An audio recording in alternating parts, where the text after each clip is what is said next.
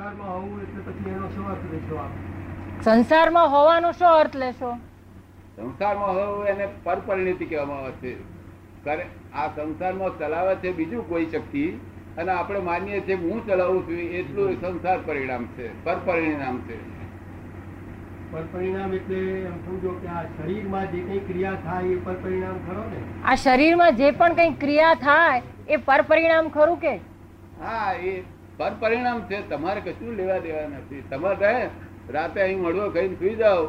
એ નિરાતે ગાઘા ડોંગો મય મય બાઈલ પડે પાચક રસો પડે બધું તમારે જોવાની જરૂર નથી આ જગતમાં.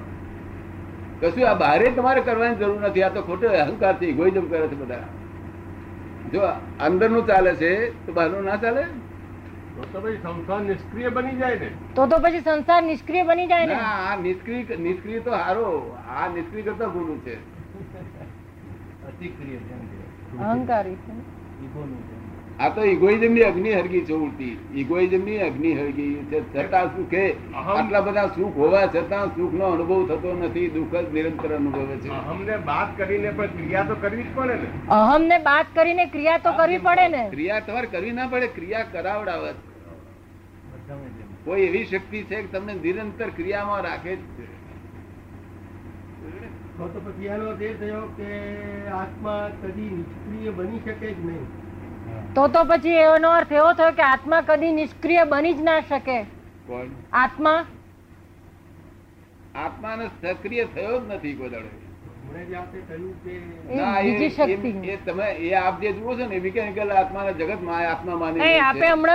કોઈ બીજી શક્તિ આપને કરાવડાવે છે તો એમનું કેવું છે કે આત્મા કરાવડાવે છે?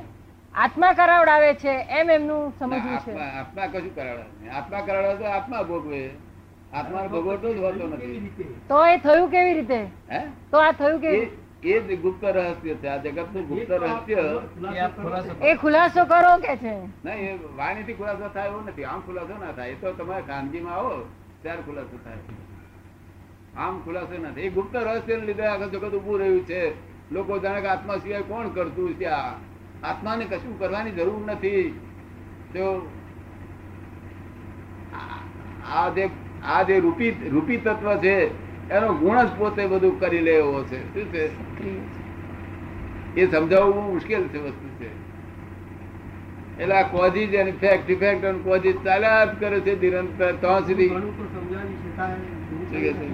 થોડું ઘણું સમજાવી શકાય. એવું નથી. નીચે ઘણા બેઠા છે કંઈ થોડો ખુલાસો તો કરો. થોડો ખુલાસો તો કરો આટલા બધા આવ્યા છે તો. હા. અહીં બાળક જન્મે છે બાળક જન્મે છે બાળક. તે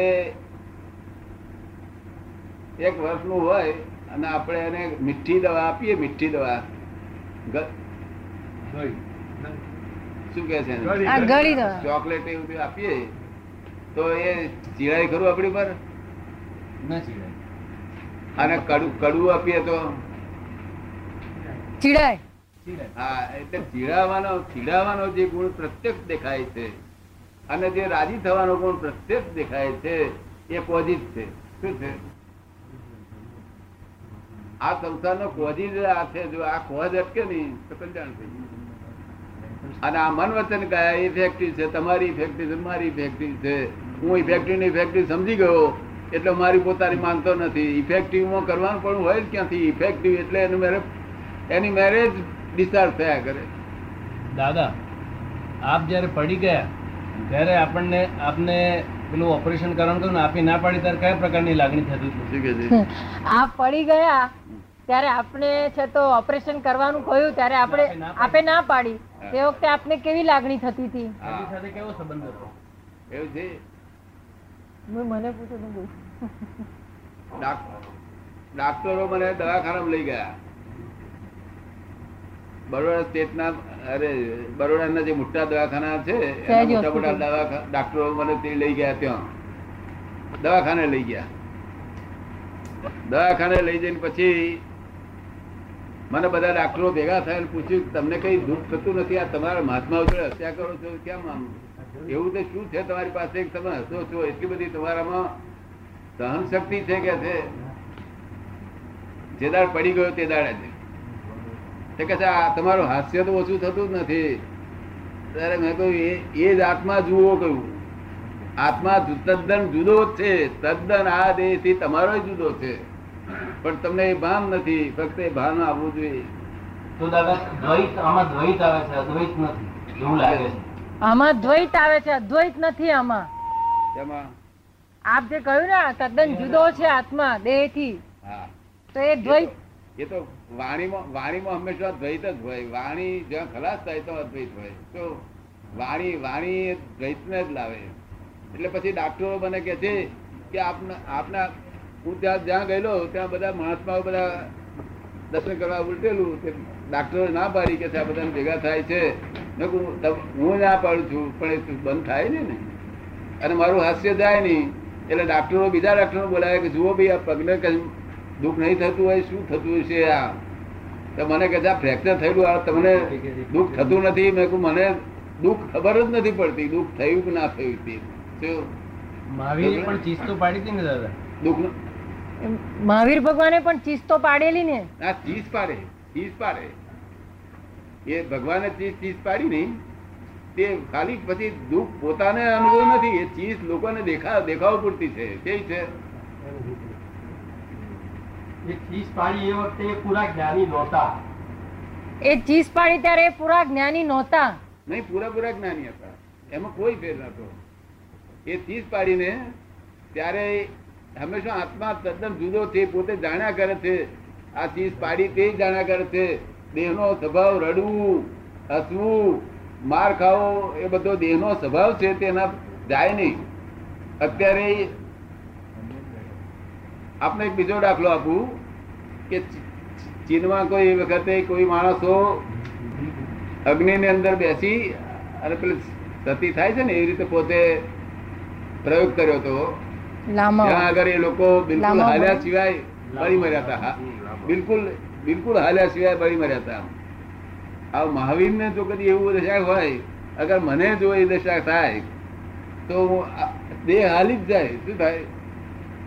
તદ્દન હાલી જાય. તો મહાવીર ના હાલી જાય. કારણ કે સહજ છે. પેલા તો અહંકારી છે. અહંકારી બધી લગમાં ખેંચી રાખીને બેઠા છે. આપે પછી ઓપરેશન કરાવેલું? આપે પછી ઓપરેશન કરાયેલું? નહીં ઓપરેશન તો મેં ના કરાવ્યું એટલા માટે કે ભાઈ તમે જો બીજું બ્લડ આપવાનું હોય તો આ શરીરને હિતકારી નથી કર્યું. તો અત્યારે બોતેરમું વર્ષ બેસવાનું થયું. હવે તમે બહારનું બ્લડ ના આપશો. કારણ કે બધું મારે હું નિમિત્ત છું આ જગતમાં લોકોને ફાયદા કરવા માટે ધર્મ માટે. હું નિમિત્ત છું એ નિમિત્તનું નુકસાન થશે કહ્યું. શું કહ્યું? એટલે ડાક્ટરે ના કહ્યું. મારે જે થશે એ પરિણામો મારે હું વાંધો નથી મને. ઓન ધ કોન્ટ્રરી જ્યારે બધા દાદાને સાજુ થઈ ગયા પછી બધાએ ડોક્ટરો પાછી મીટિંગ કરી ત્યારે મેં કહ્યું કે જો ઓપરેશન કર્યું હોત તો આનાથી આટલું સારું ના થયું હોત. એ હું કોણ આપ જે કહો છો કે આ હું નિમિત્ત છું તો એ હું કોણ?